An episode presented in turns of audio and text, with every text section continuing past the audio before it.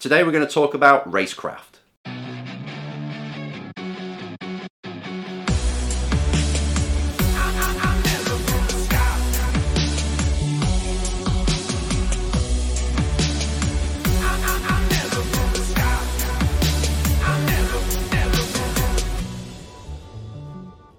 Hello, race drivers. It's Enzo with the Race Driver Coach Show.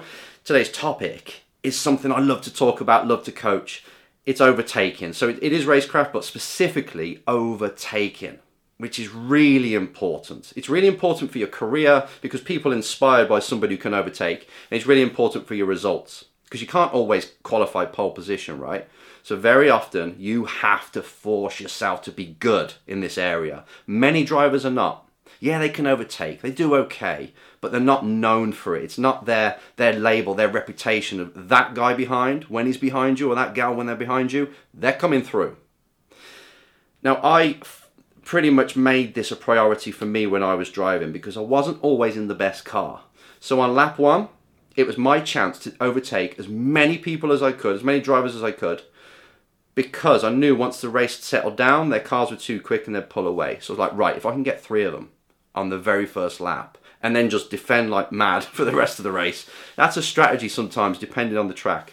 So I made it really important to be switched on at the start of a race and make sure that I'm awake and I'm pouncing when most drivers are still asleep at the start of the race or are a bit nervous and hesitating.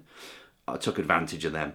And also, I had a rule if I'm behind somebody for more than one lap, well, I just didn't let it happen. My rule was to get past them within a lap. Obviously, I couldn't do it all the time because you get tricky drivers that are very good at defending sometimes, or their cars better in certain places that didn't help the, the overtaking maneuvers. But I just made it, I put that on myself, saying, right, I've got to unlock this driver. I've got to figure out what they're like, where they're weak, and pounce as soon as possible because I want to arrive on the scene behind a car, get done, and move on. That was kind of my mindset. And actually, when I went into coaching, it's still the way I teach drivers to do the same, if that makes sense. I teach them the same way that I approach racing. So I make racecraft, I make overtaking a massive priority. That's where you see a lot of my drivers, they do make really good overtaking maneuvers.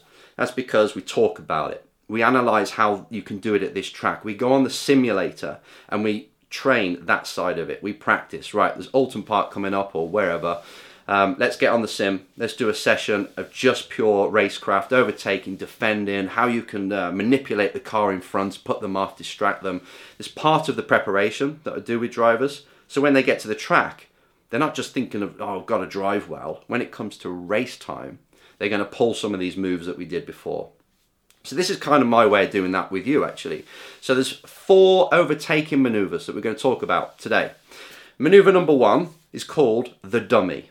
Now, the dummy is pretty much where you've heard of this, right? You've seen it. You come in behind a driver, you're following a driver, you've got the run on them, and you make a slight move either way in order to cause that driver to block you, to go the same way as you.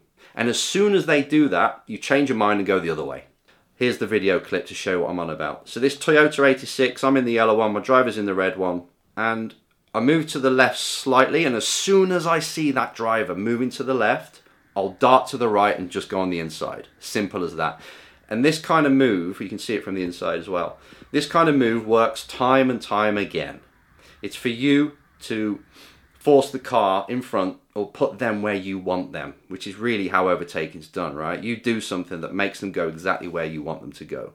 Overtaking maneuver number two is called the feint. Now, in boxing, you feint is when you uh, you kind of deceive the person in front by making them think you're going to throw a certain jab, but you don't. You throw the other, you know, the hook or whatever, or an uppercut.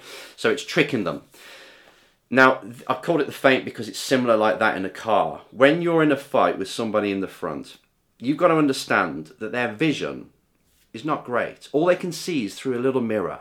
So you've got to use the blind spot a little bit. Put yourself there, make them wonder where you are freak them out by thinking, oh, is he going on the inside or not? I don't know where he is. And just making someone think like that when they're in front in the braking area of an important corner. It's interesting how they either lock up, they go wide, or they just they just they capitulate and they because they don't know where you are and they think you're going to go on the inside. So I'm coming towards this corner. Now, I'm not thinking about putting a move on, by the way. All I'm going to do is break to the inside, making that car in front think I'm going to go for it. And in doing so, they slightly freak out, they release the brake, and then they go too wide, and then I'm through. Like you're just darting at them, but you're not even thinking about going. And if they do turn in, it's all right because you're in control. You're not going to hit them. You're just putting yourself there in the blind spot constantly. And when you've got someone doing that to you from behind, it winds you up. It, it makes it really hard for you to focus forward because they're constantly just flashing your mirror. That's the feint. And it can set things up as well, right? So, like, look at this F4 one. I'll go for the feint on the inside into Brooklands. No intention of really going for a move, but that car then, that driver in front, slightly freaks out and thinks I better leave him some room because I don't know where he is. In leaving me room, now they're wide. They're too wide and then too tight for the next corner. And in doing that, they overshoot and I go for the inside. So you can use a feint to really set up what you're thinking of in the next corner as well. So a feint's call. It's just using the blind spots, making them think you're going to do something when you're actually not. I'm just going in at a different angle. But because they just see the flash in the mirror, it spooks them. Maneuver number three is the Verstappen elbow. But this is where you go into a corner, go in the inside of a driver, and you're taking a bit too much speed. So then you f- go wide and you force that driver to back out. You kind of like elbowing them without touching them. So you overspeed the corner and it puts them in a situation where they're like, ah, I'm stuck and I better back out and give you it. If you want it that much, guy, you have it. And you saw Verstappen do it a lot to Hamilton, um, especially you know the last actual last lap when he won the world championship. He did it. He just fired it in forced Hamilton wide, so he couldn't do much about it, and then he, he had it.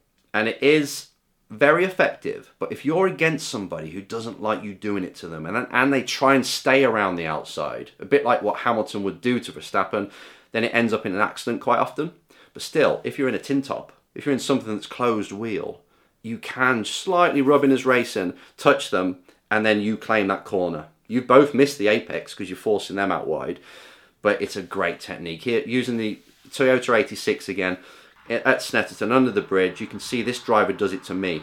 They go in with a little bit too much speed, force themselves. Now they're off the line. They're, they're not even on the correct line anymore, but they've stopped me from going around the outside.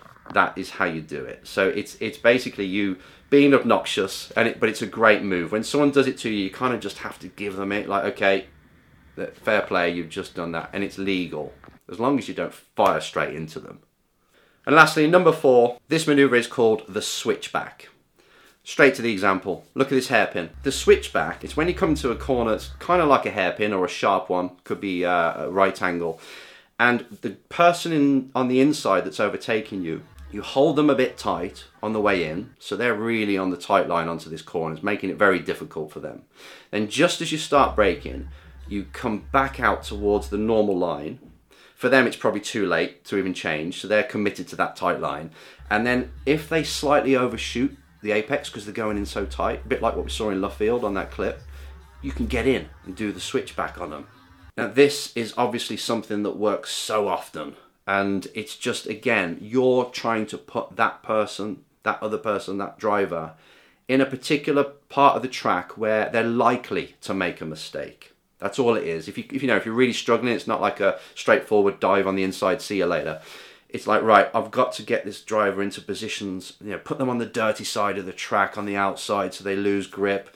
Make them uh, force them or gently uh, encourage them to go onto the exit curb where it's bouncy and they start to lose driver, get wheel spin. All these things are about putting drivers in position so you can manipulate and take advantage of them, should I say.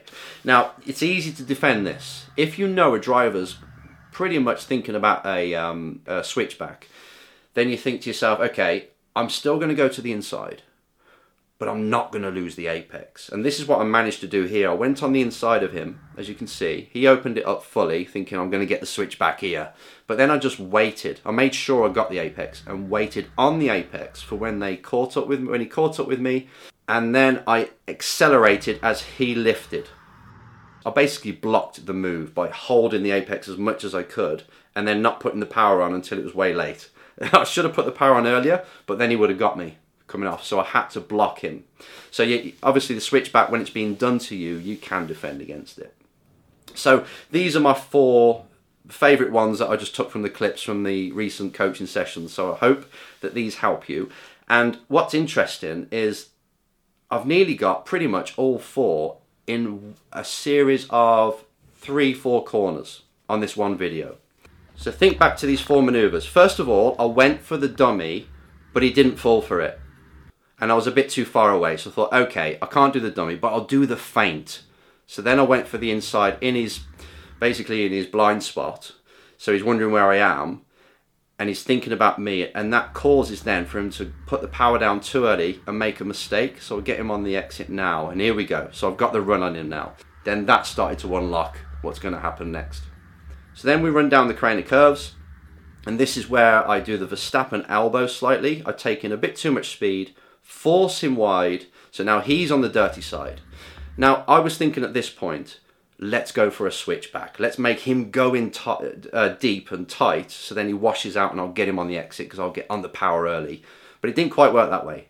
He was clever. He broke early, early enough to not overshoot. So I thought, okay, you're braking early. We're gonna have to change it up. So the way I changed it up was I just drove around the outside. So when you think about it, if if you're going to go for a switchback, and someone does defend it by holding onto the apex and they slow it down, they've just opened up the outside of the track, so you feel that as well. It's great how you can see it all. Again here, go for, I was going to go for the dummy, didn't work, feint. Then down to the Craner Curves, Verstappen elbow, thinking about the switchback, didn't work, went round the outside. And uh, these, uh, that's pretty much all of them together, right? I didn't quite get the switchback, of course, but still, it just shows this is how you got to be thinking when you're in a race all the time. It is a, it's like a fight, right? Game of chess, yes, but it's like a fight because they throw you a certain punch, you've got to parry it and then come back with your answer. That's what overtaking's like. So treat your races like fights. Don't have a fight, don't actually punch them, but you know what I mean. Treat it like a fight where it's strategic, you understand what to do, and prep all of this way before you go to the race weekend.